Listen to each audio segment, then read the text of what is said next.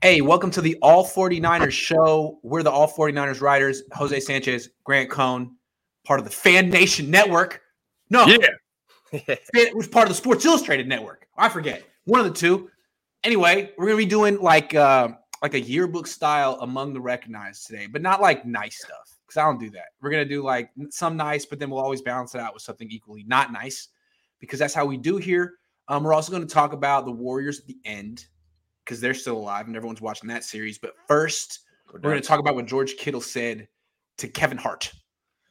Kevin Hart got a one-on-one with George, For the nice and. George said that he thinks the NFL should have two bye weeks now that there are 17 games. Um, my first, my my second reaction was that George is right. My first reaction though was, of course, George will want two bye weeks. Anyway, what, what do you think? Um, I, I'll go with that if they increase it. What not if because I firmly believe that in like the coming years, they're gonna boost it to yet another game, another game of the season. If, what is it, 17 games now? I bet you it's gonna be 18, like total actual game now. Um, so once they boost it at that, that's when I feel like okay, it'd be easier to split it in half, right? So you go okay, nine to nine.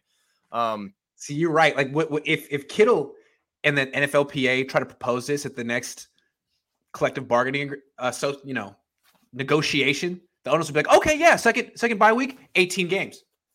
It's only right. I mean, I mean, shoot. I mean, one more game. Well, first of all, I, I kind of hated the first, uh, the extra 17th game. I kind of didn't. I was like, ah, come on, just, let's not mess with it. It's all right, fine. Same thing with the seventh wild card. But even though last year was kind of cool, but still, I mean, in my in my opinion, I, I like it better with the way it was originally. But if that's the way Kittle wants it, which I think it's it's funny how your first reaction was, of course, Kittle wants it, and they're in the ice bath, which is supposed to heal your body. a Uh-huh. little bit of iron I would Yeah. I would say that yeah, 18 games would have to be the one where all right, then if you want two bye weeks and 18 games, Yeah. but I don't totally don't blame him for why he's feeling that way and the exact reasons why you're thinking for your first reaction. He's right.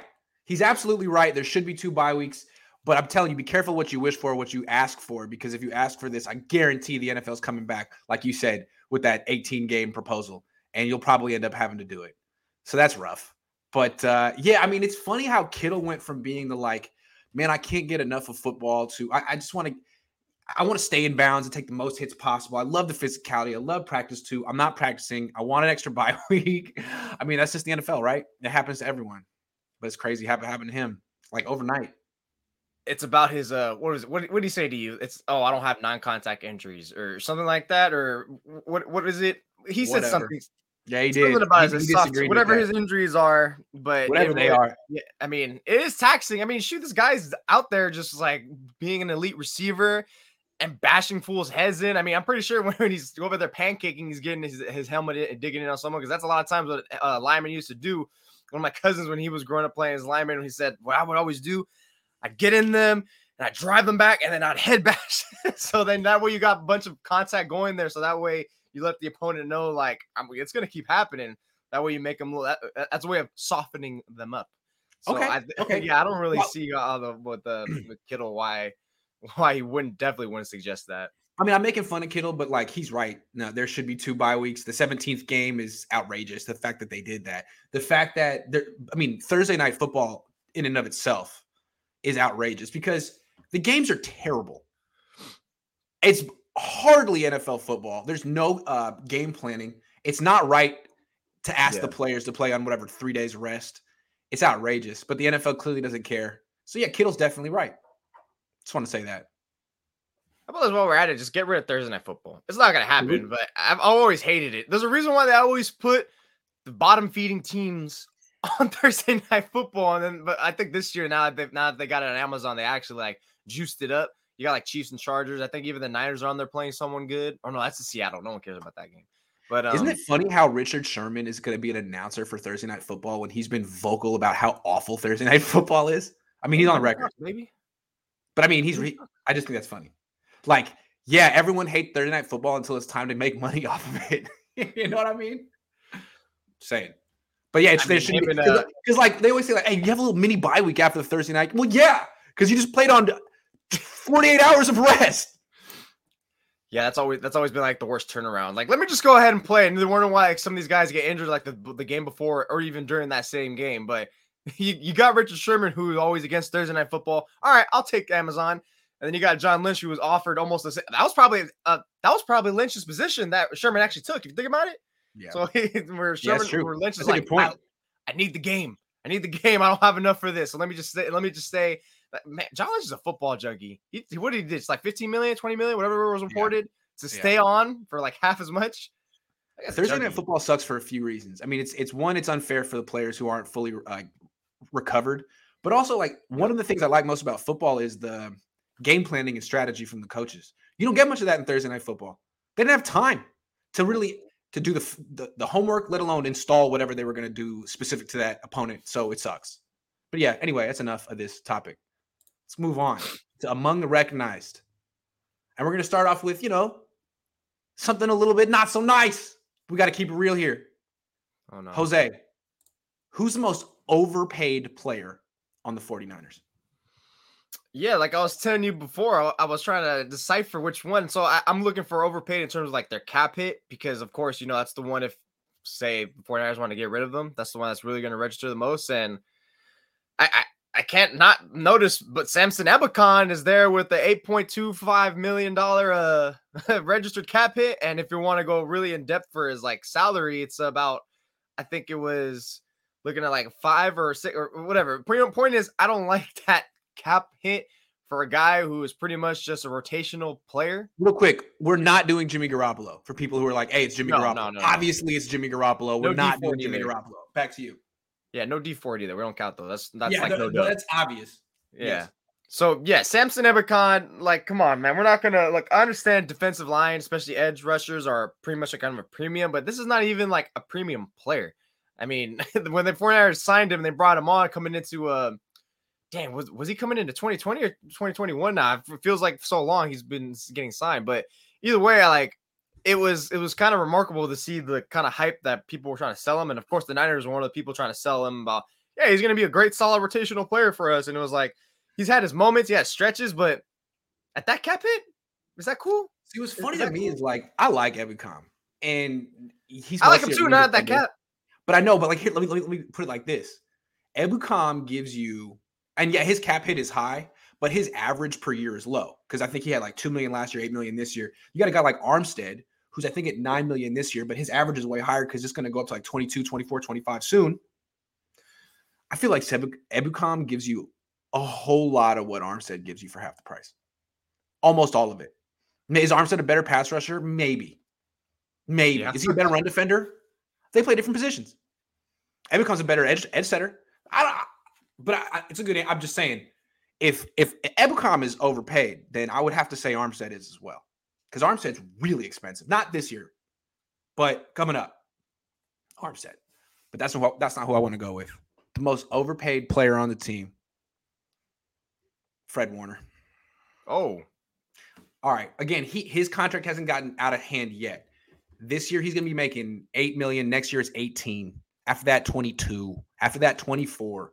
And the thing about Fred Warner, he's a good player, but he's not in the backfield as much as NaVorro Bowman, Patrick Willis, Azeez Al-Shaair. He his value is coverage. And last year he didn't have a remarkable season in coverage. He was ordinary. In fact, he got beat a lot. I feel like his coverage ability was overstated. It's they made it out to be like he's a man-to-man lockdown linebacker. Like, no, nah, he plays zone and he made some plays in coverage last few years. He didn't last year. I think hella fast. He, yeah, I, I mean, I just don't think he's really his value is run defense. It's not coverage. His co- I mean, his coverage was ordinary last year. And run defense, like you really shouldn't be spending $18 million, $20 million on a run defending linebacker. Like run defense is important, but you don't need to make those kind of investments to, ha- to have good run defense. Like look at the other linebacker. Look at Azeez and Dre Greenlaw. Really good players, not getting $18 million a year. And he's just only going to get more and more. Fred Warner, that contract is going to look bad unless he's going to be out here getting, you know, just 10 pass breakups and two picks a year. Okay, you push back on my Ebukam. I'm gonna push back on your Fred Warner take. Do it. Uh, Do it. so wh- when did when did Fred Warner get paid? Pretty much like pretty much last year, right? Going into 2021. Yep. Every year before that, the guy was just ascending and ascending and ascending, and his tra- his trajectory was looking phenomenal, or at least even the Mhm. way he was, you know, in that zone. And that's basically what they all pay for, right? And so we already knew his run defense was already pretty high stature. His pass defense was cool too, but especially in 2020, he balled the hell out. That's why he gained that All Pro status. He did. So you have that, and then not even that, he was an efficient blitzer. That's another thing. He and I think he still kind of was an efficient blitzer, going in there, knowing how to time his blitz, shooting up in there. And the guy's just an athletic freak. Like I said, he's speed. That's why I think he gets that little, the little nut of oh man coverage because he just gets out there so quickly. But ultimately, that's what the Niners gambled on, and they thought in 2021 they were still going to get that. And sure, he started out slow, but second half of the season, to me, I saw a guy who was still making impact. You oh that, no, like- I'm not saying he's a bad player. I'm no, of just course saying not. Of course not. I'm But I think saying, he's like- worth it because oh, premium linebackers yeah. cost that much. He's very expensive. And you know, the Niners are like, you know, they, they don't really spend on DBs. They don't spend very much on DBs. They spend a lot on linebackers. They've done it for a long time. I mean, they made Willis the highest paid linebacker, Bowman, now Warner. I think maybe that's a little old school because really, again, I, don't think coverage linebacker. I, I've yet to see a guy who's a dominant coverage linebacker year in and year out. Warner had some good years, but I don't know how like repeatable that is. It might be a little um random. And I think really with linebackers, their biggest projectable, consistent impact is against the run. And it's a passing league now. So I'm just saying he he's gonna have to really find ways to it's gonna be tough to be worth 20 million a year as an inside linebacker. But if he can have the, the coverage impact that he had in the past, he can do it. Anyway, sorry, Fred. That's all he needs. That's Sorry, all I Frank. need. Because the Yeah. way, look, Yeah. I'm not trying to slight my fellow DB community, but like I'd rather have a linebacker who can excel in the run and be solid in pass coverage than a safety who can just go up in there, like you know the way they're trying to, like the way the Seattle Seahawks brought up uh, that big nickel situation. Hey, we'll take a linebacker out, I'll put the safety in. But the way the way these linebackers are going, they're being so much more athletic that now they can be great pass coverage players. So that way you can have more flexibility with your formation where you're going to line these players up and it's going to keep a offense a little bit of mismatching. That's why I like the way Warner is going. So again, if he comes out doing good, that value back in there again. Let me ask you this. Would you rather have Fred Warner, five years, 95 million, uh, 27 million guaranteed at signing, average salary of 19 million, or Minkah Fitzpatrick, four years, 73 ish, average salary 18 ish, total guarantees 36. I mean, similar, right? Who would you rather have, Fred Warner or Minkah? and Minkah's a hell of a player. I think uh I think I would have to slightly lean with Fred just because of the better Hmm. run defense. I mean, Minkah's great. He get he he also gets some turnovers too from there, which how, how much turnovers he's getting? But I know I know he's been around there, but that guy's a ball hawk. Yeah. the way he knows how to like get up in there and like play with the hands and through the ball and through the receiver. Um, but I think I'm just gonna have to lean with Fred Warner just because, like, again, you still have that run element. I mean, yes, the passing league, and you're right, that's where you really want to pay your money making players. Yeah. But we That's why I want, want we want the run too, because if we can stop the run, then we can, and It's true. especially on offense, if we can take a lead, we know what they're gonna do after and pass, and that's something that Fred can do, and he does well. It's not like he gets a miss; they pick on No, him. no. He doesn't get He's picked good. on. He's good. He's good. I, I would take Minkah though. I, I, give me the DB. That's real coverage. That's coverage that you can bank on, in my opinion. Oh, yeah, Plus, he can play multiple Fred, positions. course, but- anyway, Fred Warner, good player. Fred, don't hate me, or hate me. You can hate me. That's fine. Moving on. Most underpaid player on the 49ers. Oh, you want to take this one? Because I was still debating right now. I want to see where you're going. Where you're going with this. All right, hold on. Let me get let me get his exact number for the, for this year. Oh yeah, for sure. Oh yeah. To me, it's gotta be Jauan Jennings. Okay. He is he plays a premium position. He plays wide receiver. He could lead the team in touchdown catches this year. He's a very important player in this team. He's, he's not a starter, but he could have anywhere from six to 12 touchdown catches this year um, and lead the team. Because that's how he was used last year as a red zone threat. It's how, how he was used in the OTAs. That's a ton of impact to have. The guy who scores touchdowns, his salary for this year is $825,000 if the, if the leading if the guy who leads this team in touchdowns or touchdown catches makes eight hundred twenty five thousand dollars, I feel like that's a bargain. It's a bargain. So I'm going with Jennings. I'm deciding if I want to go with the cop out answer and say, is it Deebo Samuel? He's underpaid. Come on, that's too uh, low hanging fruit. There's no comes, way he plays on that. On that, grabbing. he's not going to play on that uh, contract this year. Exactly. That's what I'm saying. That's too. That's yeah. too obvious. He's obviously the low, lowest, uh, lowest one. how about um? You know what? I, I, was gonna look at how about Elijah Mitchell? He's not even registering a freaking like million at that point, just because he is the starting running back. He was a starting running back, and um, I don't think he's some like elite runner like he looks like, but I, I, he's definitely very solid and very capable and has high and is a high level player. Um, I, I just see the way like, look, I understand he misses games. He's a little looking like a little injury prone, but shoot, premium back like him, not premium, excuse me, a very good, almost upper echelon back like him. That was great.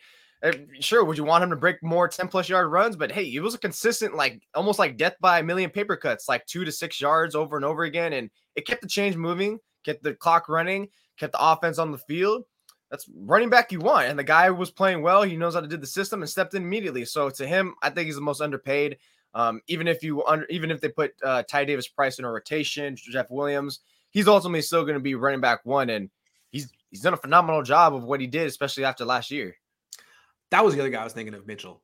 The reason I went with um Jauan is I feel like running backs are a little no, bit I love more, Jauan for sure. Yeah, yeah. I just felt like running backs are a little bit more abundant.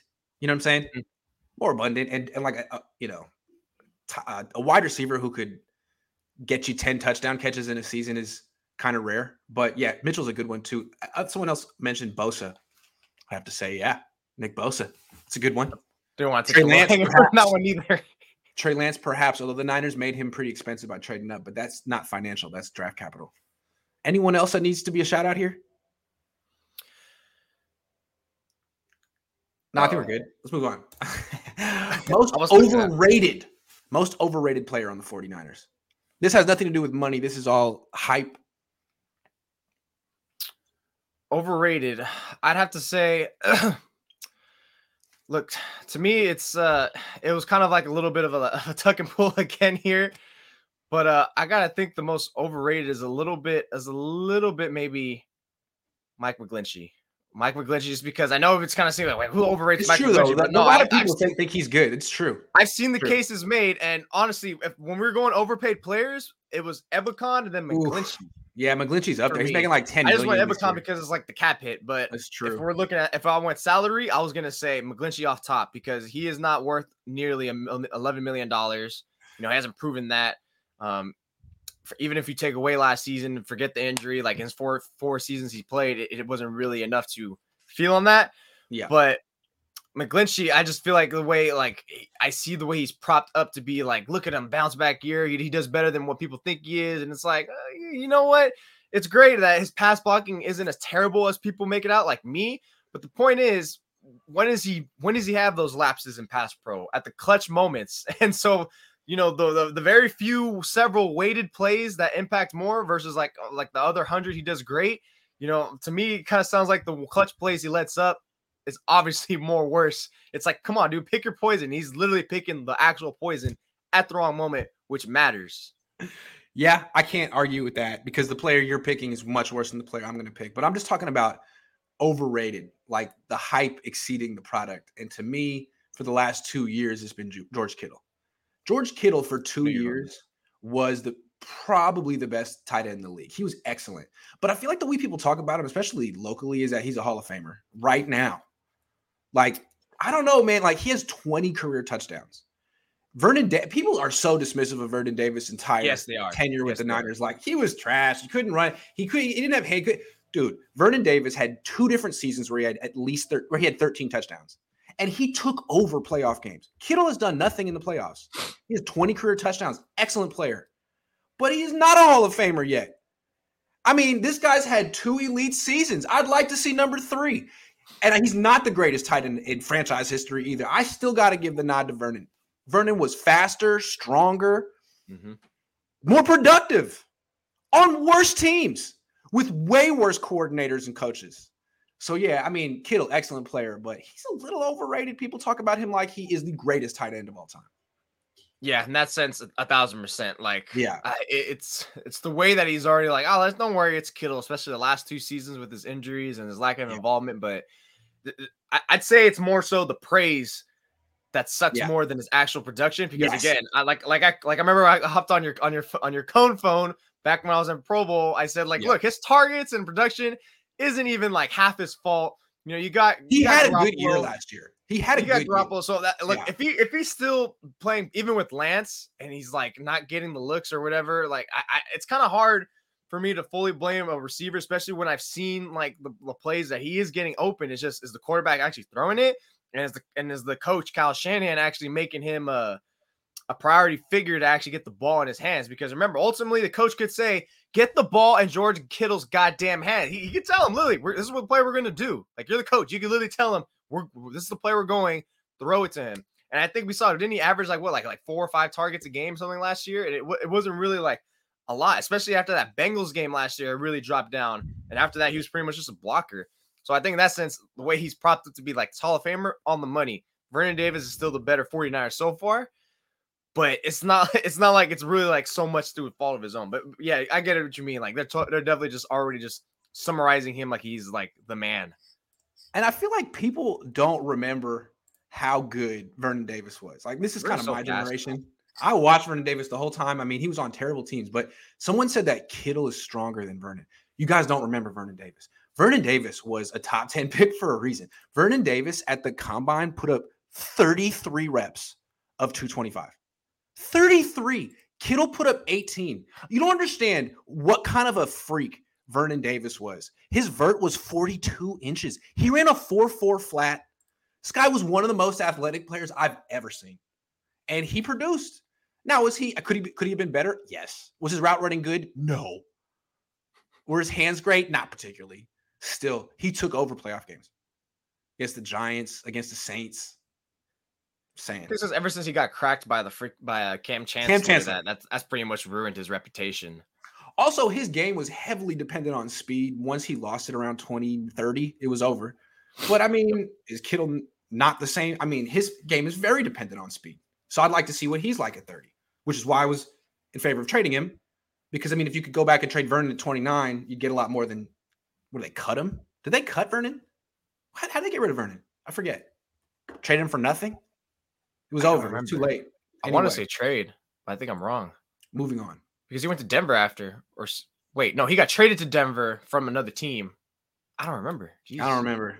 Anyway, it doesn't matter. Most underrated player on the 49ers. Underrated. Underrated.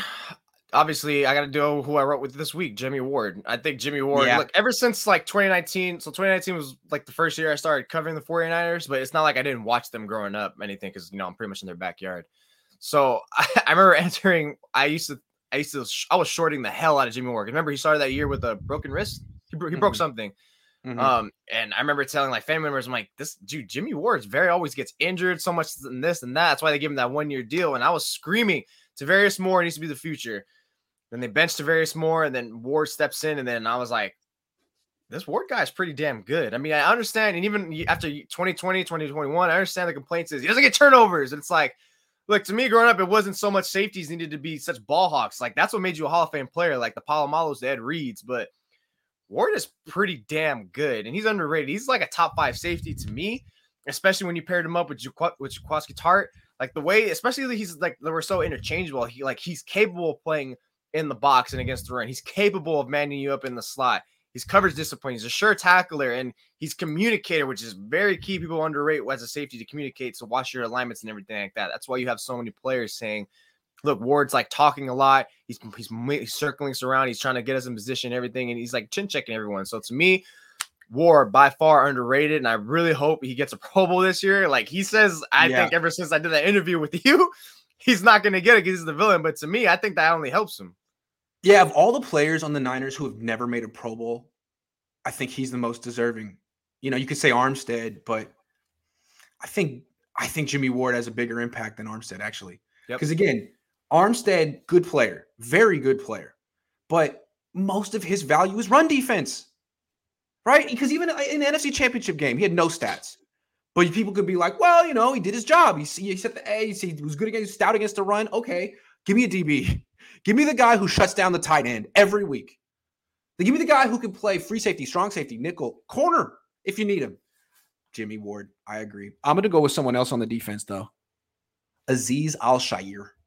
And I'm not saying the Niners should oh, give him 15 Yes. million a year because I don't think you should be spending that much on linebackers. But I thought he was the Niners' best linebacker last year. As good as Fred Warner was, I thought Azeez is faster, more violent, in the backfield more. And last year, I thought he was just as good in coverage, which was okay. So again, I'm not saying give Azeez a huge contract coming up. Probably won't. Probably don't do that.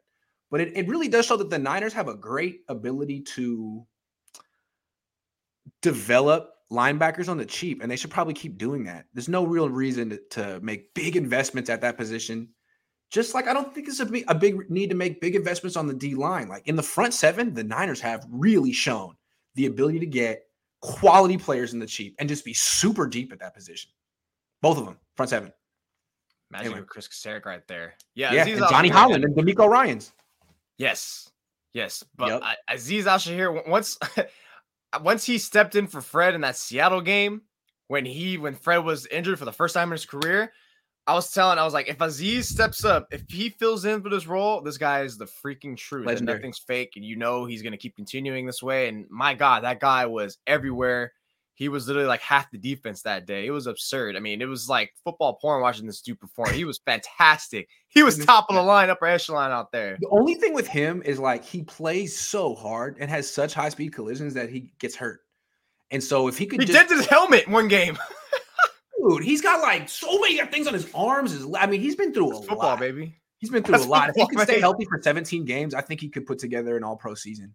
And he's going into a contract year. Watch, watch out for Azeez, man. Guy, guy on the verge of making a ton of money. Him, he could be an All Pro. I thought he played like an All Pro at times last year. Azeez.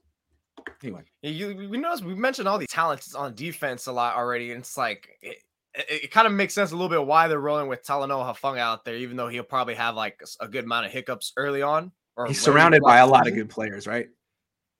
It's like at some point we just gotta like, you know what? We'll try to live with it. We'll try to mask it. DeMeco, we're paying you money to figure it out. pay you money to get this guy not so much on the island and get picked on.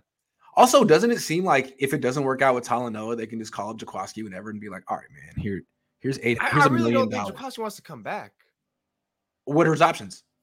I, Has he retired? A lot of, Did, lot of players rather, are stubborn, dude. Would he rather fish than play football? Probably, I, I, just yeah. feel like he could be this year's Josh Norman, where it's like September sixth, and the Niners are like,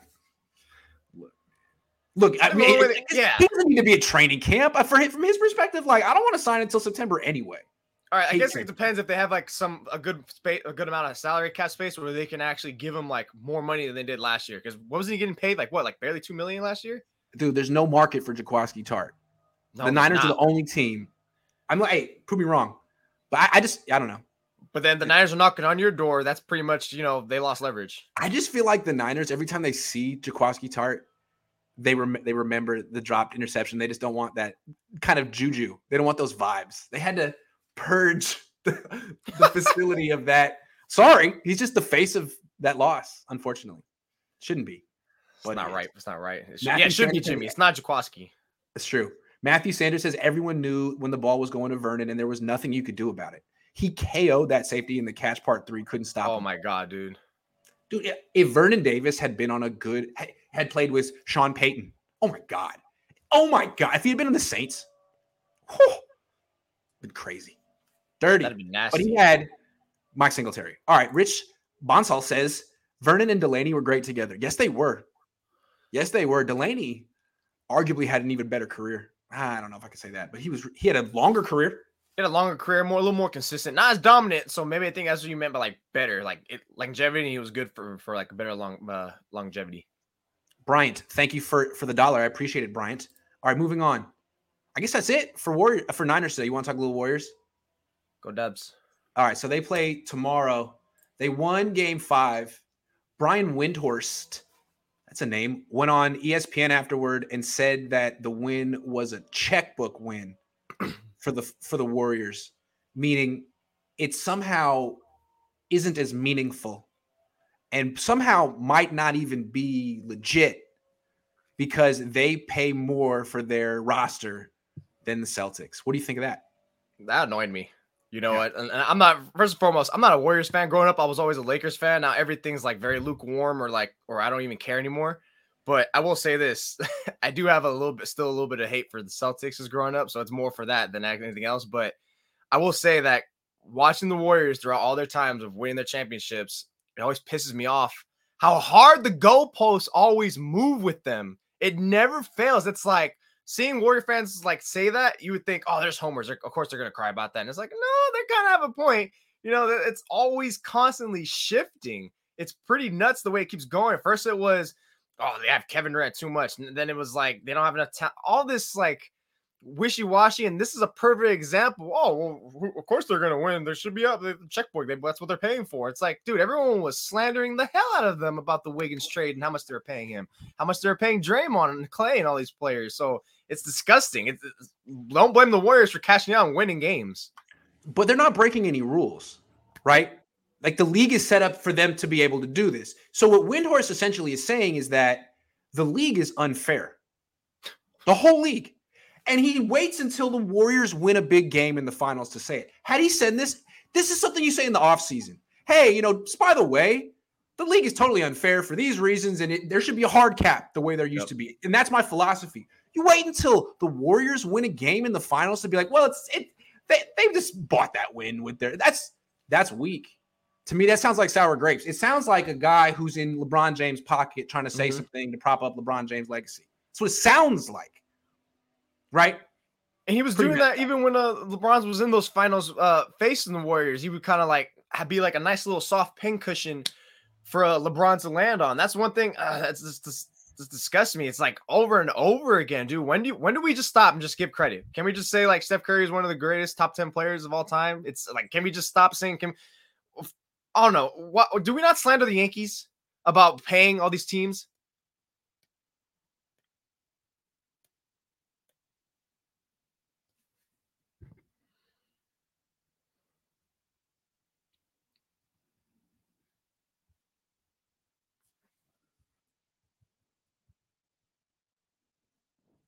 Did your sound go away, Grant?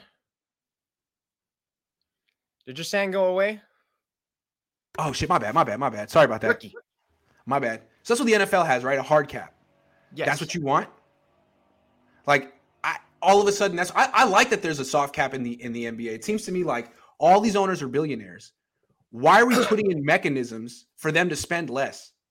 Everything should be about them spending more. You have you own a you own a a franchise. It's just printing money for you. You already have billions of dollars. Spend more. Like, look at the A's. Oh God, really rich owners spend nothing. Giants too, to a degree. It's, it seems to me that you should be allowed to spend as much as you want. I like the fact that in baseball you can spend as much as you want. These owners should be shamed into spending more. They're profiting hand over fist. It's outrageous. Spend more. I just think it's stupid that you shouldn't be like you know, poo pooing on a team is like, well, look, they spent all this to win the championship, so they bought. Like, isn't the point just to win? Like, who cares how you do it? It's like the same thing why people slander the Rams. Like, oh, look, they traded all their picks. They had to do it. It's like, yeah, that's that's what you got to do to win sometimes, dude. Other people's methods different. It's like, great, you want to feel the more moral and righteous, whatever the hell that means, and how you're going to win a championship. But ultimately, at the end of the day, they're going to be having a parade and a ring on their finger while you're over there crying about how they won. I mean, in Europe for soccer, that's pretty much all they do. They they give top of the line money to top of the line stars. Right. no one cries over there. That's the way. That's, that's the way business works. It's the way almost the world works, kind of. I think it's hella interesting though. Like Windhorst says this gets universally crushed, and everyone's like, you know, why are we sticking up for the owners? Uh, what, shouldn't Joe Lacob be commended for investing and winning and wanting to win? Yes. Um, then yesterday on Twitter, I tweeted that you know the NFL should have no salary cap and they should guarantee all salaries kind of like the NBA or more like the MLB.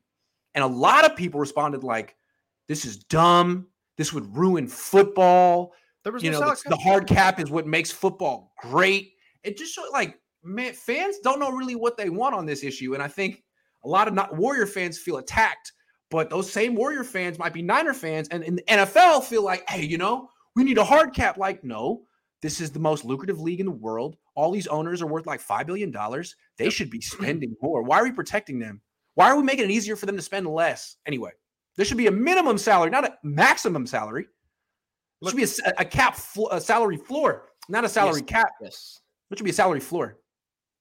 Yeah. Especially like when you're a fan, it's like, dude, I'm already spending like hundreds of dollars of tickets and I can commute, all this stuff. Yeah. Like, come, come on, man. Uh, uh, give us the product, especially if your team's very bad. Like, imagine if you're like, you're not gonna go to, you're a Jaguars fan, you're gonna go to those games. I mean, sure, if you're a diehard fan, but like casual, like Jaguars fan, you're gonna go to those games and spend all that money. Like, why? Your team sucks. What are you gonna do? So, so what Windhorst did was really problematic for a couple of reasons. One, it delegitimizes the the the, the NBA's best dynasty of the last ten years. They they bought their championships. It also delegitimizes the entire sport, the entire league. Mm-hmm. That somehow it's not an equal playing field and it needs to be corrected. Like, how dumb can you be, man? At a certain point, like you should probably be being like promoting the league that you cover because you've all the money you've made in your entire life is thanks to the NBA. I'm just saying, man. I don't know. It's like that's why the comments he made, dude. Just Kelly was like, just like the guy took like the water gun pistol and just shot it at the Warriors and just said, like, I, "This is why I'm looking at it. I'm looking at it through my telescope vision without realizing like you're kind of like a little way sideways, kind of like poo-pooing on the league too, bro. You cover the second, the second biggest league, maybe the third, because NCAA football is bigger than basketball. You cover yes, the third biggest league in the country, and you come out and you're like, yeah, to be honest, this whole thing's a sham. Like, nice, dude. That's really great. Good job. to be honest, like this this team's a sham. This league's a sham. I don't know what to say. It's not illegal. It's it's not an equal playing field. Great, dude. Cool. And now you say it. You know, the and Warriors that- really should have spent a hundred million dollars less because that way they wouldn't be as fun to watch. Like, oh my god! Like, eh, notice how like the Warriors, when they're actually going as far, like the ratings, their rating, especially all the playoff ratings that they've been in, have been skyrocketing and it has been more than any other team. So it's they're like, hey, you're crying, but they're getting yeah. the freaking results they want. So what are we talking about here? Also, the act, the idea that they're like unfairly good. Like, who picked the Warriors to win the uh, the finals this year? I mean, their best players 34. Their next best player is 32. Their next best player is 31. I mean, they're old. They should not be where they are right now. They're beating a team that swept Kevin Durant. So I think it's pretty remarkable. And I'll just to kind of write it away as like, well, we could have seen this coming. They just have they spend a lot in their team. Like, you didn't pick the Warriors to win the finals, Brian. Uh-huh. You didn't see this coming. I don't Especially know. way they started like the actual new year, 2022. Like they were like they were really like a roller coaster. It was pretty crazy. Can you imagine some NFL reporter or analyst going on ESPN after a Super Bowl or during a Super Bowl and saying like, "Yeah, man, this team just bought the their victory. It doesn't really count." Like, yo, mute his mic, please. What? That's making that was sense. like old school journalist or old school like NFL or anything NBA. They, the owners probably could have heard that and just immediately just been like sent like a little like undercover like like hey go go go string arms guy ask him like yo what's up what's your beef bro like the way they would do it back in the day when the owner hears them they get mad and they go send someone to go check on their ear. Like we're supposed to commend Boston for spending less. Why? They're the Boston Celtics. They print money. They could spend more. What? So like we're supposed to applaud that they had like higher higher what profit margins? Who cares? That's that's business. Uh, this is sports. Invest in your team. They could have had Andrew. I mean, I don't know. Whatever the, the, Warriors did, it seems pretty good. But no one thought they were a dy- like a powerhouse coming in. No one thought Andrew Wiggins was the cheat code that was going to unlock everything. Oh my God, they got Wiggins. That's not fair. Yeah, and plus, I thought honestly, I thought they were going to be pretty strong playoff contenders, even almost finals contenders. Like I thought they were going to be like a top five team. So I mean, uh, but still, like just the way the you're going to talk about the money, the money, the money, man. It's like why why are we why are we crying about this it's just it, it just shows that there is like a, a, right and a wrong way to win to some people and even people in the media that no matter what it's just like a right and wrong way when ultimately at the end of the day just just freaking win. Just get the get the dub. Why do you get it? I feel like a, a, big part of media coverage in the NBA is like legacy coverage. And you have people who are LeBron people yes. and Steph people and Kobe people. And I don't know why, but like you, Brian Windhorst is a LeBron person. When he comes out and says this, essentially what he's doing is like poo pooing Steph's legacy. Why is Steph's legacy is good for the NBA? And more than that, Steph's legacy is good for LeBron because the best thing LeBron's ever done the, his number one accomplishment is beating Steph in 2016, coming back from 3 1. So the more that Steph accomplishes, the greater LeBron's legacy is. Is he not smart enough to understand that? He should be. Windhorst should be able to. I mean, in the 80s, I wasn't there, but I think they the whole league understood that Magic's legacy improved Bird's legacy and vice versa. The greater they both are, the more meaningful the whole rivalry is. Why would you want to say this dude's trash? That's your rival. Yep. I don't get it. I don't get it. Yep. That's definitely. Well, I mean, LeBron did say he wanted to play with the Warriors. no, the remaining two teams, like, I want to play That's with true. them. Right. Look, if anything, if anything, Windhorst should have really talked about with terms of the money the Warriors are spending is they should spend more money on better security because they let the Klay Thompson imposter get away with taking 10 minutes of shots on the court. the guy I mean- got through levels and levels of security, took like multiple shots. How cool is that? Like, come on, man. Don't ban And then him. they banned him from for Chase from Chase for life. To me, the the right thing to do would have been to send a letter and be like, "Touche, touche. You got us. All right. You filmed the whole thing. That's on us. If you do it again." If one more time, you're banned for life, but you got us the first time. First time, shame on us. Come on. How do you not have a sense of humor on that? First time, shame on us. That's our bad. You basically did us a service and showed that our security wasn't good enough. Thank you. But if you ever do it again, you're banned for life. I think that was the, the proper response. They they yeah, that, that, would- that would have been like the great, like, you know, away from the technical code, but in the way, like, they kind of have to do it just in case now to send a message in case someone who thinks there's a look alike, like, I don't know, Andrew Wiggins looks alike, tries to come in here and play us. But yeah, ultimately, yes, the, the real Have better common sense to me security. says thank you for testing our for stress testing our security, and we failed. If this was an audit, we'd have been screwed. I mean, doesn't the FBI like hire the best hackers in the world? Like, isn't that kind of how it works? Like, if you're really good at being bad, then you get like a thank you and a, and a job, right? I don't know. That's what I thought. Maybe not. Isn't that how Catch Me If You Can worked with Leonardo DiCaprio and Tom Hanks? I don't know. It was an old movie. Thank you for watching. Warriors play tomorrow night. Um, I'm gonna be back a couple of times today, and then I'm going out of town for the weekend for to a bachelor party. So that'll be fun. But I'll be, you know, dropping little videos here and there. Party! Woo! Wait, so do the Warriors end it tomorrow? I don't think so. I Don't think so? It's going to I seven? don't think so. I, I'm a little jaded about the NBA. I mean, I think it's in everyone's interest for this to go seven. Even I the kinda want it to Warriors, if they if they if this goes seven, do you know how much money they make from another home game? Oh my god! So everyone to stands pay to for make better security. Yeah. yeah. Uh, all right. What about you? What do you got going on in in life? The next life, week. just living, baby. I gotta get the living. article up, which I don't even know. What am I writing today? Maybe I'll talk about something we talked about today. Yeah. It's always right slow. about how I hate this time of football. write about how overpaid uh, Fred Warner is, and then add him on Twitter. Then I'll be like, oh wow. No, because I don't believe that. I don't believe he's overpaid. I'd write it if I, I'd do it if I believed it. Peace, everyone. Thank y'all.